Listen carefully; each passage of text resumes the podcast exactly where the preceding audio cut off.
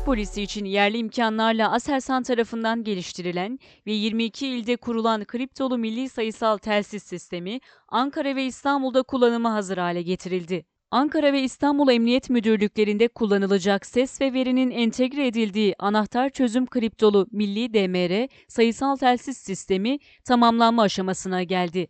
Alınan bilgiye göre Emniyet Genel Müdürlüğü'nün talepleri doğrultusunda Türk polisi tarafından kullanılan analog telsizlerin yerine sayısal telsiz sistemlerinin kullanılması için Cumhurbaşkanlığı Savunma Sanayi Başkanlığı ve Aselsan arasında sayısal haberleşme şebekesi projesi sözleşmesi imzalandı. Bu kapsamda yerli imkanlarla Aselsan tarafından geliştirilen ve 22 ilde kurulan kriptolu milli sayısal telsiz sistemi Ankara ve İstanbul'da kullanıma hazır hale getirildi. Yıl sonunda Ankara, yeni yılın ilk aylarında da İstanbul Emniyet Müdürlüklerinin kullanımına sunulacak telsiz sistemiyle kriptolu güvenli haberleşme başta olmak üzere veri sorgulama, araç ile personel konum tespiti, kısa mesaj gönderme, bireysel ve grup görüşmesi, genel ses çağrısı, tek tuşla acil yardım çağrısı, sistem alarm takibi, telsiz üzerinden telefon görüşmesi gibi özellikler kullanılabilecek. Sayısal telsiz sistemi, afet ve acil durumlarında haberleşmenin kesintisiz sürmesi ve polis birimlerinin sahadaki bilgileri